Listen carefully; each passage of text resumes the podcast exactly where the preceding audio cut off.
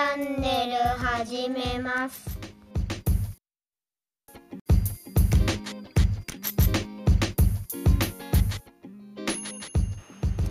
ハロハロ。チャイルドコーチングマイスターパーソナルコーチ。アクセサリー作家の K です。この音声メディア KY チャンネルは貴金属加工業 Jewel for Yours の自営業者の妻として三男児の母として企業や個人クライアントさんと向き合うキッシング U のコーチとして刺激を受けたことものづくりや人との対話を楽しむ中で感じたことなどを情報共有していくチャンネルです。ぜひお耳だけ貸していただき楽しかったよって方はいいねまたはチャンネル登録していただけると嬉しいです第24回目のゲストは厚木グラススタジオの梶さんにお越しいただきました。お盆に1週間限定で開かれる夏の七沢古民家カフェのお話などを伺っています。カフェの詳細は YouTube 概要欄とノートに記載の詳細からご覧ください。2部制に分かれる1回目の放送です。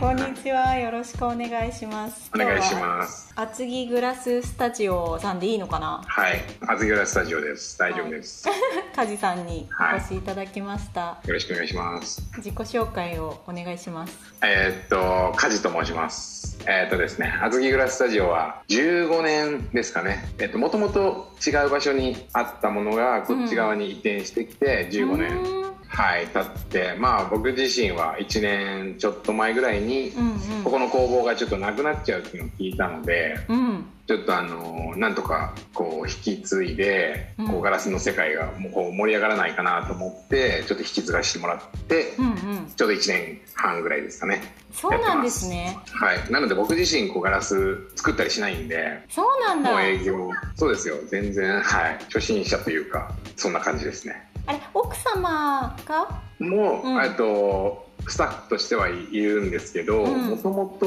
うん。厚木市にのりたけっていう食器メーカーはの工場があったんですよ、うんうん。でそこの職人さんが3人いてあ3人というかまあいっぱいいたんですけど、うん。その3人があののりたけが工場を閉鎖するのに合わせて、うんあのうちの工房をうん建てたんですね、3人で。うん。でそのうちのもう一人女性の方でジムをやってる方がいてで4人でやってたんですけど、うんそのジムやってた方があのうちの奥さんのうんお母さん。になる、当たる人で。うんうん。なので、まあ、あの義理のお母さんですね、あのうんうんがいてでそんな経緯で引き継いで,、ううんでうちの奥さんもこう今入ってもらってるって感じ、ですね。はい、なのでうちの奥さんもガラス全然未経験というか、うんうん。そんな感じでやってますはいそうなんだ。そうなんですよでもちょっとしたねあの、うんトンボ玉とか、うんうん。ああいうなんかフュージングとかあの吹きガラス体験だけじゃなくていろんな体験ができるんですけど、うん。そういうトンボ玉とかはもううちの奥さんはちょっと習得して、うんこう体験のなんか教えたりはしてるんですけど、はい、へ僕は全然。はい、できないですね。そうなんだ。いや今そうちょっと収録始める前にあの工房の様子とか見せていただいたんですけど、すごい予想以上に大きくてびっくりしてうん、ね。そうですね。うちの工房の何倍も。だからこのそののりたけで使ってたものっていうのを持ってきちゃってるって言ったらあれですけど、うんうんあのまあ、職人さんなんで、うんやっぱそのまんま豪快に持ってきちゃったんで、うんこの広さがうん必要みたいな。だから本当今あのさっきこう見せたうん。のも本当にごく一部でこれ2階建てなんですよ。あそうなんですね。はい、2階建てでもっと奥の方も加工場って言ってうんうん。吹きガラスのあの吹く場所とは別に加工する場所っていうのが奥にあります、なのでかなり広いですね、めっちゃ興味ある。そうぜひぜひ。だから結構ね体験とかもこの今のうん。なんかご時世うん。なんで、やっぱりこう気にされる方メールとかでも問い合わせはかなり来るんですけど、うん。一応そうなんですね。神奈川県でも一一番広い工房なので、うん。まあこう空気もずっと流れてるんで、うううん。そうだよね。まあ、割かし安心かなみたいな感じはあるんですけど結構本当ねうん。工房っていうとすごい狭いのをイメージ、うん。僕も最初そう思ってましたからうんうんね、うん。工場かじゃんうん、工場だよね。感じで。工場の規模感、へー。そうですね。そこで営業営業というか販売促進的な役割をねしてるんですね。ますね。だから結構ガラスってうさん吹きガラスやったことはあります？ちょっと私それさ旦那にさ確認すればよかったって思ったんだけど私すごい物忘れが激しくてろくろはやったことあるんですけどガラスはどうだったっけなっていう感じです。でも本当僕それすごく思ってるのは、うん。あの陶芸やってるやったことある方って、まあ僕もそうなんですけどめちゃくちゃ多いんですよ、うんうんで吹きガラスやったことある人っていうのは本当にすごく少なくて、うん。でなんでかっていうとやっぱガラス工房自体すごい少ないんで、うんそっかそっか。できる場所がそうないんですよ。少なのかけ慶応エリアだとないないですね。吹きガラスやれるとこはうちしかないのでうんうんでうちから奥行くと小田原とか、うん。箱根とか、うん。うんあとは川崎とか横浜とか、うんうんそこにちょこちょこあるぐらいで、うんうん今まで職人さんがこう営業活動というか、うん。あの代表をやってたのでこうやっぱりガラスの世界ってすごくもっと広がればいいのになって単純に思ったんで、うん。あの素人目で、うん。なんかやっぱりなんでガラスって遠いのかなって思うとやっぱ工房も少ないし、うんうん。結構やれるところっていうのがあんまりこうなんか少ないからだろうなって思ってたんで、うんあのとにかくこう体験を周知させたいなと思ってそういう活動を結構へーやったりしてますね。いいですね。そっかそっか。そうだからそれぐらいやっぱ少ないんですよ。うちに体験来られる方でもほぼほぼ初めてうん。やるっていう人がうん。もう結構ほとんどですね。多分私もやったことないと思う。あのなんか箸置きみたいのは作ったことがある気がするんですけど。ああはいはい。そうですね。それ、うんあの多分フュージングっつって、うん。あのガラスをこう結構溶かし型なんかこう釜っていうか、うん。ちょっとちっちゃい釜に入れてうん。溶かしてみたいなんで、うん。それ体験、ううんちも体験それやってるんですけど、うん。確かにそれフュージングだったら、うん。厚木市にももう一個あるぐらい、ちょこちょこは結構あそうなんだ。あったりしますね。いや吹きガラスやりたいからじゃあ行きますわ。あぜひぜひ いや本当にこう広がればいいなとは思ってますね。うん。結構ものづくりうん。ってなんか好きな人すごい好きじゃないですか。好きです。はい。なのでなんかそれが広がればうん。いいなって。なんか観光地でやるやつだよねうん。みたいうん。なこともそうだよね。結構それ、うん。はい、あるんですけど、ね。まあ観光地じゃなくてもうん。好きな人が身近にできればうん。いいなと思ってますね。うち教室もやってるんですけどうーん教室とかもやっぱり生徒さんとかは皆さん長いんで始めると。もううんうん始めるともう長いですね。10年とか。もう10年とかやってるとかなりうまいのでーうん。まあ自分で売ったりしてるのでさへー。結構作家活動みたいなのもうんうんうん。やってますね。へー。なんかそうなんですよ。でもすごい本当いい場所なのでうん ちょっと残したいなって思う残したい出ますねうんうん。ううんん。なんか今さ今ちょっと小耳に挟んだけどさなんか、はい。そのガラスの器を使ってなんかはい。するんだって、はい。今小耳に挟んだんですかね？うん、結構前に挟んだ。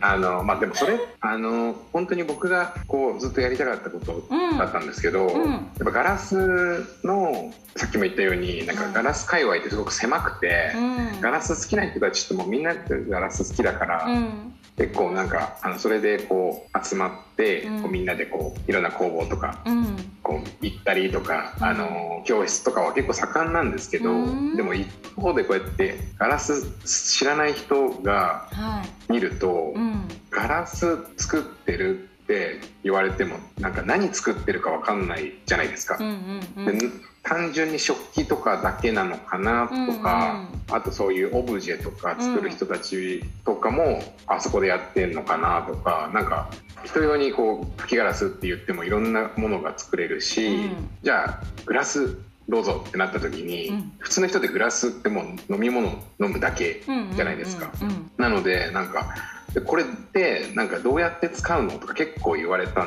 言われてたんですよ。うん。例えばオオブジェとか、うん。あとか花瓶なのうん。これはお皿なのみたいなとか、でもそれってぶっちゃけなんか作ってる方からしてみるとどっちでもいいし なんか確かに。な何してもくれても全然いいっていう、うんうん。だからなんかそういうのをいろんなところで見,、見せれる場所として、うん。なんかこうやりたいなと思っててだ醤油差しとかも、うん。なんか別にその中にドレッシング入れたりとかオリーブオイル入れたりとかでいいじゃないですか、うん。なんかそういうのもそういう感じでなんかグラスもなんか野菜スティック入れたりとか、うん。なんか器なんなんかいろんなお接続が切れた。おもしもし。戻ってきた。あごめんなさい。すいません。はいはい。今電話来ちゃいました。あそっかそっか。大丈夫？そうそういうのが、うん。はい大丈夫です、うん。なんかいろんな提案こう器ガラスを知らない人でもなんか身近にこう感じられるようなカフェみたいなのやりたいなと思ってたんですよちょっと。うん。そうそれでなんかこう言っていたら、うん。あの僕あのうちは厚木市なんですけど、はい。厚木市のあの旅館街の方で、うん。なんかいい建物あるよみたいな感じで、うんでそこにちょこちょこあの行ったりしてたのでなんか、うん。あこんなところでできたらいいなと思ってて、その旅館の人にお会いして、まあ、実はそこの旅館とかもは2年ぐらい使ってなくてみたいなあの旅館というか離れ、うん。そう古民家で昔はあのご飯を提供する場所として使ってたんですけど、うん。まあ、2年ぐらいちょっと使ってない場所があるんだよねみたいな感じで。うんで見させてもらったらめちゃくちゃいい雰囲気で、うん。でましてあの風鈴とかもうちは作ってるのでなんかそういう、んいいね。なんかガラスでこう固められて、まあ、器を使ってっていうのをやりたいなって思ってて、うんうん。まあ、そんな時こういろんな人にこう声かけてもらったというか、うん。あのまあ、今回のあのカフェは大学生と一緒にうん。やるんですけど、まあ、その経緯で声かけさせてもらって、うん。でそんな感じからちょっと広がってって。うん。なんか、えっと、お盆の期間ですかね。8月12日から18、期間限定なんはい、1週だはい、期間限定で1週間でこうやることになったので、はおい、ぜひちょっとすごいめちゃくちゃ本当に雰囲気いいのでーねちらっとさインスタとかで見させてもらってるけどはい。すごいねいいところそうですすね。そうなんです。よ、うん。本当まさにそうなんかいろんなこうガラスの魅力も伝わればいい、な結構うちは昔からのこう花瓶とか最近だとマンションとか、うん。あの多いので、まあ、うん。うんちょっとしたちっちゃい花瓶とかが主流で、うん。なんか一個置いとくと可愛いよねみたいなのが結構あるんですけどはうちは結構大きい花瓶とかもあるのいで、なんかもうそうまさにそうなんかこう昔の家にうん。合うような花瓶とかがあるので、そういうのもちょっと持っていきたいなと思って、いやはーいいな。すごい似合いそうあそこに。い、そうなんですよ、そうランチも一応提供するあはい。うんうんうん。感じなんですけど、うん。まあ、ランチの方、うん。まあ綾瀬の方、そうだよね。お知り合いですよね。お会いしたことはないんですよね。お名前しか。ですうん。あのその方もかなりなんか人気のようで、ねそうなんです、うんランチはあの予約限定のみになっちゃうんですけど、もうかなり問い合わせがすごい来てて、すごい。そうなんですよ。人数もカフェの方は、うん。あのフリーでうんうん。あの入ってもらってうん。大丈夫なんですけど、そうランチだけは予約になっちゃうんで、うんうんそうそれがねあのかなり埋まってきそうな感じなので、はい。すでに。まあ、もしよかったらうんカフェの方、まあ、ランチもうんうん。取れればね、うん。ぜひ。お盆か。お盆ね。お盆ですうんうね、んうんそう7月11日。11日。から、あの予約。開始になるので。でももうほぼ埋まってんだす。ごい。そっか。もうほぼそうなんですよ。大変ですよね。かなり本当に反響がうんね。あるいろんな人が加わってくれたおかげで、うん、うん、なんかすごい本当に盛り上がりを見せてきたので。それは何？梶さんが舵を取ってるの？そうです。家事が家事を取ってますねでも本当一応ね発起人っていう形で、うん。まあ主催者って感じですけど、本当みんながこうやってくれてるので、みんながやってくれてるっていうと、うん。ちょっとまあ皆さんに負担かけちゃってるところあると思うんですけど、なんかすごい本当にまあみんな本当綾瀬の方たちとか、うん。海老名の方たちうん。とかがいろいろそうなんです入ってくださってるので、うん。って感じですよね。まあこうやって本当にうん。こう厚木市とかうん。海老名市とかうん。綾瀬市とかじゃなくてこれいろんなところでつながれて、ね。なんかこういろんなところでいろんなことができるといいですよね。やっぱみんなで面白がれるっていいですよね。そうなんですよね。うん。でも結構綾瀬の方たちうんのなんかこうサークルじゃないですけど、結構盛んですよね。なんかこうなんか女ね性特にうんパワーありますよね、パワーありますね。あんまりあれですか？私パワーないんですか？うんパワーうんあんまりないかなそうなんですね。ねえでもそうそうそのパワーある人たちの応援はしたいなって思ってます。う。ん。そうなんですよね。うん。かなりこういろいろとなんかつなげていただいたりとうかん。してるんで。だって大学生とつながるとかすごいですよね。そうなんでこすよ。こに大大学生っってやってぱりね、うん。まあその大学生たちも、ん。あの大学に行けなかったみたいなうんんで、そうそれがねなんかこうやっぱかわいそうじゃないですか。うん。何の思い出もなく本普通に一日起きてう、ん。オンラインで授業して、うん。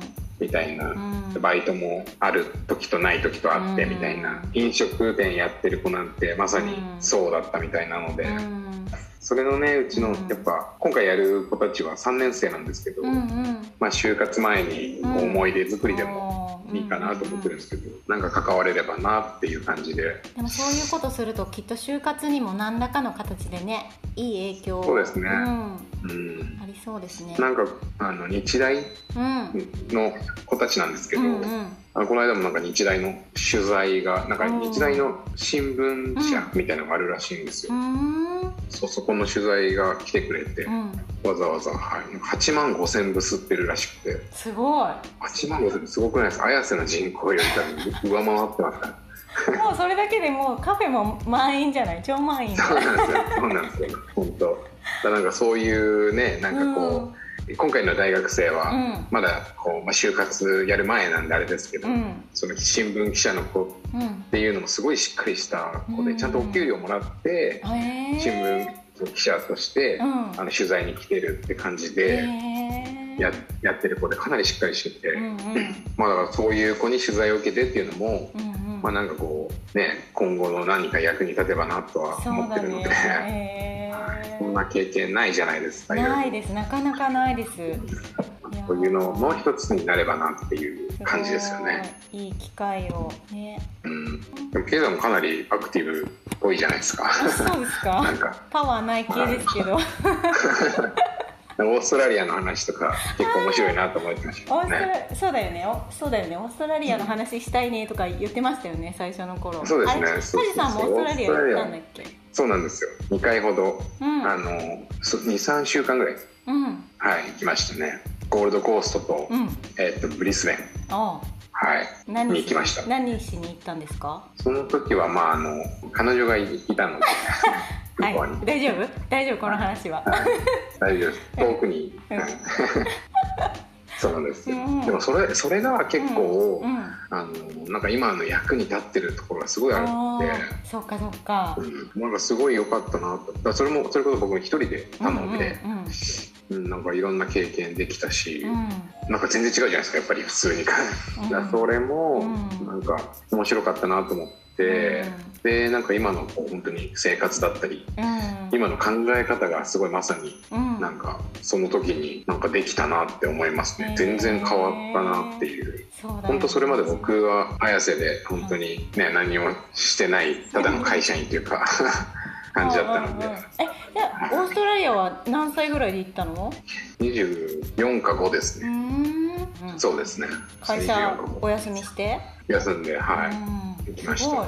その決断すごいですね。でもまなんか普通にでも言われてましたよね。やっぱそのこう会社なんで、うん。うんそんな、ね、1週間2週間休むなよっていう。でも有給ってやっぱあるあるんじゃないですか、だから。うんうん。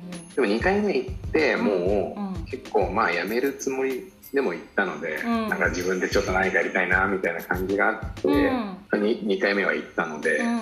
会社もうん。ややうんあれですよね、諦めてた部分は諦めたんじゃないですかんだへえそっか。でも本当うん。そうです。よよかったなってうん。思います、ううんなんか価値観とかねそういうのが結構そうです。うん、自分が普通って思ってたことがね普通じゃなかったりするわけで、そうなんで日すよね。本の当たり前が向こう行ったら向こうの当たり前があるわけでね。そうなんですよ。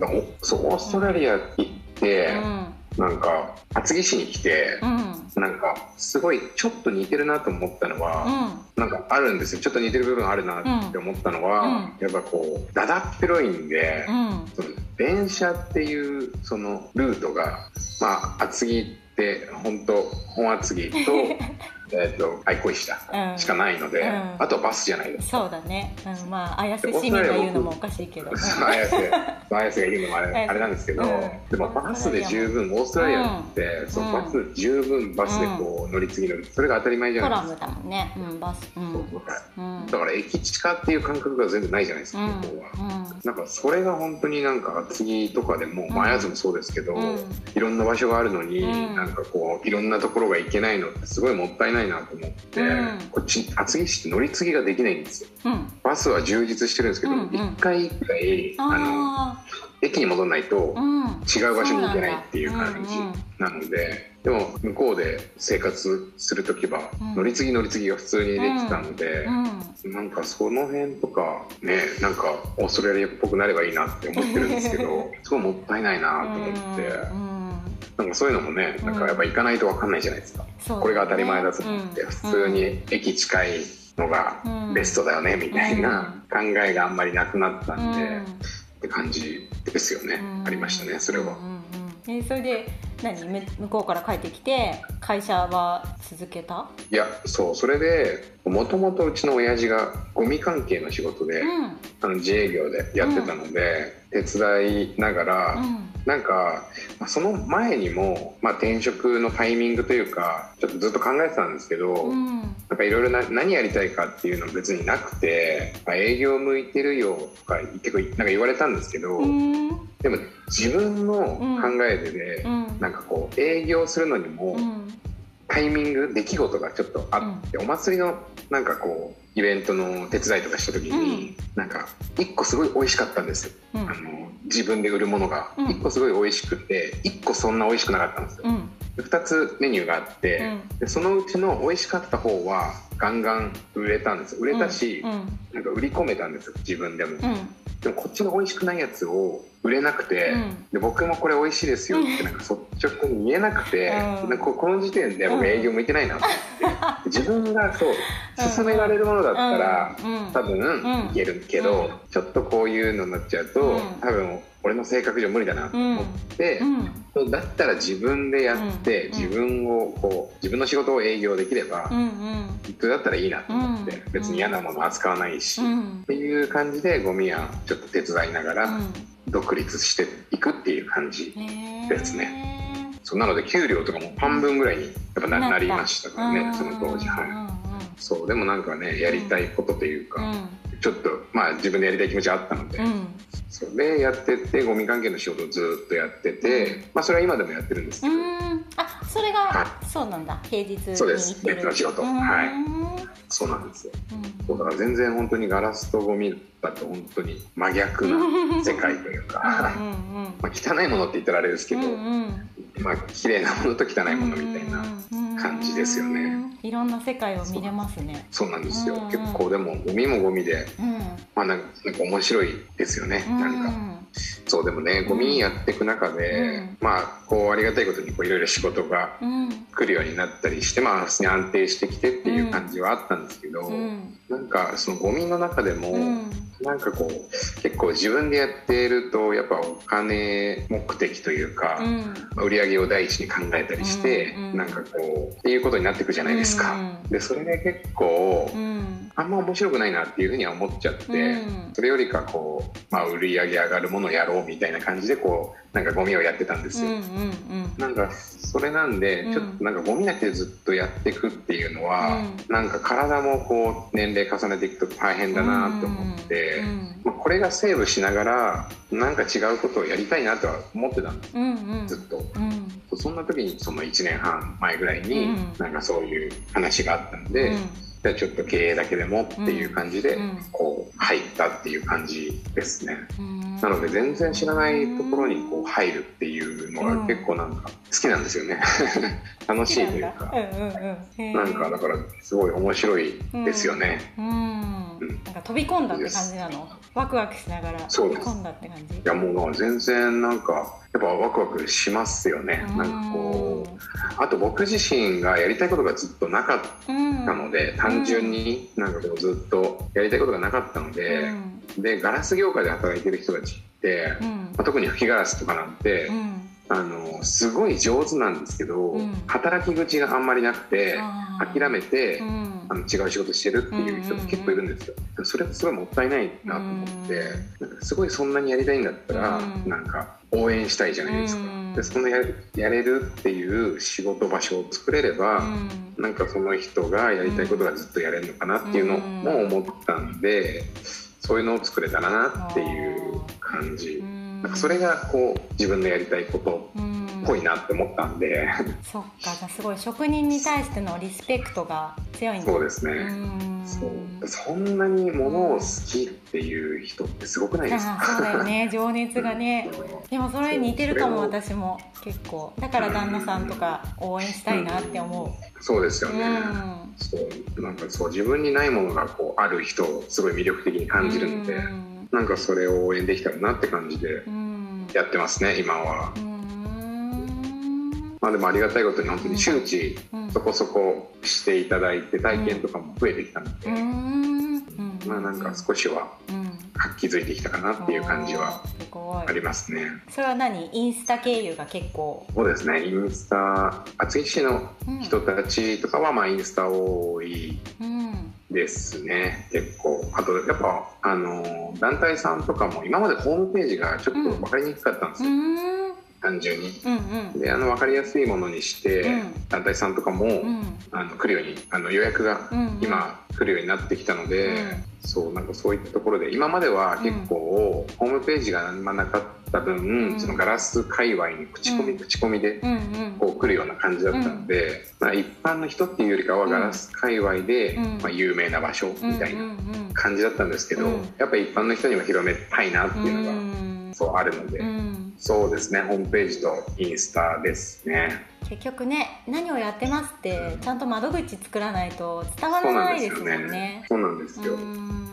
結構本当にこの場所自体も、うん。厚木市の人たちうもん。なんかお話しすると場所は知ってるし、うんうん。通るし、うん。なんかガラスのなんかやってんだろうなっていう気はしてたみたいな感じで、結構みんなそんな感じだったんですよ、なので全然そう本当は気軽に入っていいですよみたいなうん。場所なんですけど、うん。まあどうしても倉庫感が拭えなかったので、うん。工場感が拭えなかったので。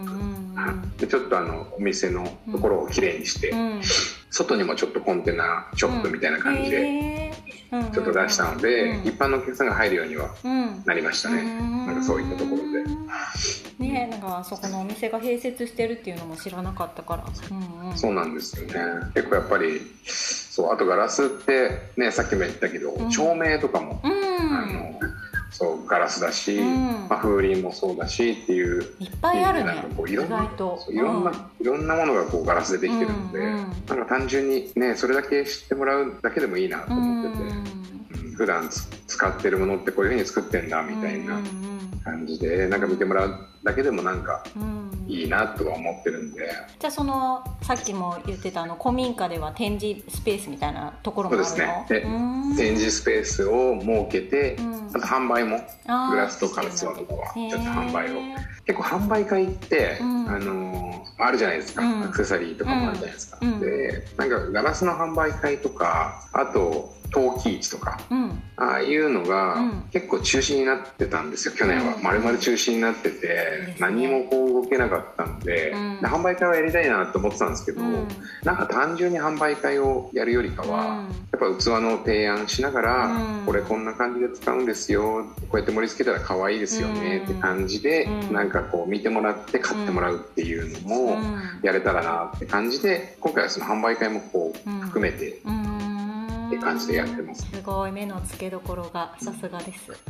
いやいやでもそのあれですよね。そう知らないからこそ、うん。なんかこれが多分ガラスがすごい好きな人だったらやっぱガラスス見てもらうだけで十分って感じなんですけど、やっぱ見ても絶対一般の人って本当に何に使うのとか、うん。どうやって使うのってめちゃくちゃ多いんで、うん。なんかそこまでこうしてあげられればいいんじゃないかなって、うん。単純に僕のなんかなんか思ったことをやってるって感じ確かにでもうそういう目線ってすごい大事ですよね。私もさ、うん。自分がその何プラチナとかを扱えないからこそ、分かんないからこそ、じゃあこういうのやってみればとかいろいろね、提ですよね。案、うん、できる部分があるかも、そう思います、うん。だから向こうも本当に職人さんも助かってるっていうふうに言ってくれるので、うんうんうんよかったかなと。いろんな視点が必要ですね。そうですね。いろんな人がこう関われればうん。いいなと思ってるので、うんいろんな人と共有してうん。なんかまあ遊びながらじゃないですけど、うん。できれば いいですよね。でもその遊び心って絶対大事だと思う。そうですね、うんで今回のカフェも本当に売り上げがこう目的じゃないので、もう周知っていう感じで、うん結構学生さんとかは、うん。まあもちろん売り上げ立たなきゃ立たせなきゃ立たせなきゃって思ってくれてるんですけど一生懸命今本当にやってくれてるんですけど、うんうんうん。本当彼になんか女たちなりのね。ね、うん。そうすごいイベント感覚で、うん。まあ、もちろんしっかりするところはしっかりして、うんうん。ね、楽し楽しめたらなっていううんうんうんうん。感じで考えてます。おーいいですね、応援してます。もう応援いらないぐらいだね盛り上がっていやいやいやいや、ぜひぜひ応援してください。ぜひぜひお願いします。はい、はい。ありがとうございます喋り残したことはないですか、喋り残したことですか？いや逆にこうなんか逆質問を逆質問はいちょっとゆっくり、はい、しようかなと思ってます。本当？ちょっと待って時間ある時に。2回にしちゃおうかな1回切るよあ、わかりました。聞い